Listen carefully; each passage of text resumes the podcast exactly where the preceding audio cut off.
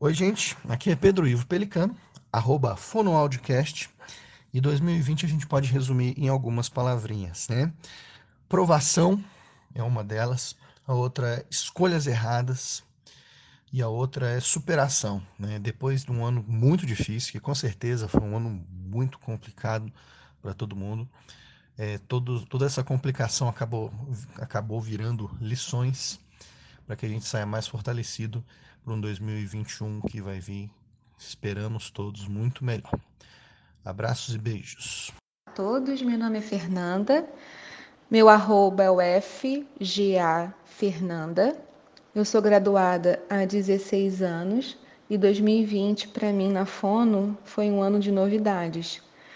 Porque, sinceramente, quem diria que nós fonos ficaríamos por um período limitados ao computador, a atender online, conseguir resultados e excelentes resultados, independente da idade do nosso paciente.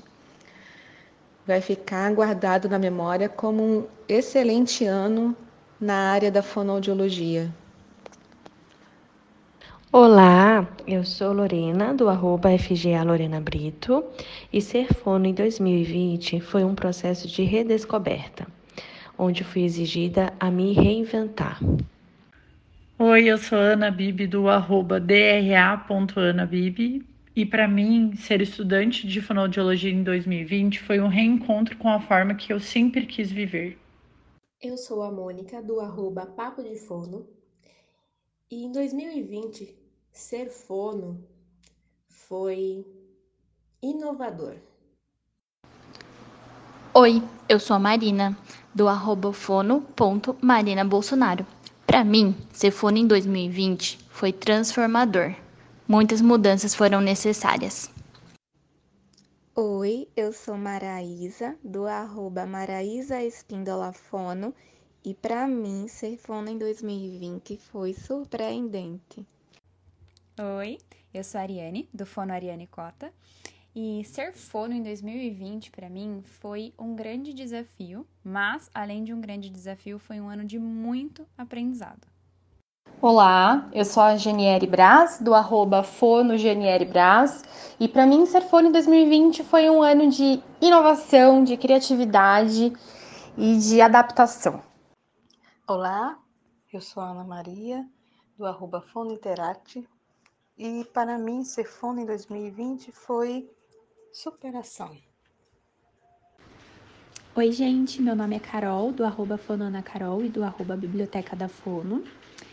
É, para mim, ser fonoaudióloga em 2020, além de extremamente desafiador e cansativo, foi desacomodador, porque eu me vi acomodada a trabalhar de uma certa forma há um bom tempo e me vi impedida de fazer isso. Então eu tive que abrir muito a cabeça, estudar muito, é, me desacomodar. E apesar de ter sido um ano muito pesado, muito cansativo, que a gente teve que trabalhar dobrado, foi muito importante para que eu pudesse dar um passo bem grande na minha vida profissional que talvez se tudo isso não tivesse acontecido eu não teria conseguido crescer profissionalmente. Então foi um ano difícil, foi um ano pesado, mas profissionalmente foi muito importante para mim. Olá, o meu nome é Gisele Novitsky, do arroba consultório da Fono USP, e ser fono em 2020 para mim foi de transição, adaptar rotinas, transformar ideias e continuar mudando algumas histórias de quem passa pelo nosso consultório. Oi, eu sou a Ari, do arroba Fala com Fono e do arroba Biblioteca da Fono. E para mim, se for em 2020, foi flexibilidade. Oi, eu sou Danira Tavares, do arroba fonarc.fonoaudiologia, e para mim ser fono em 2020 foi surpreendente.